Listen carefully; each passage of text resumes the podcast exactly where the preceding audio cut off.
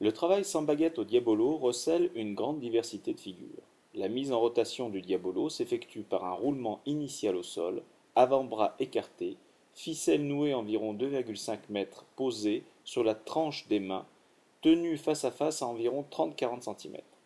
Lorsque le diabolo franchit au sol le plan des mains, celle-ci le décolle et dans un mouvement circulaire dans le sens des aiguilles d'une montre, lui imprime un mouvement de rotation en grand cercle autour des deux bras maintenus parallèles. En ajoutant un point de contact supplémentaire au fil, coude, épaule, nuque, buste, etc., on peut réaliser de multiples et spectaculaires figures autour du corps.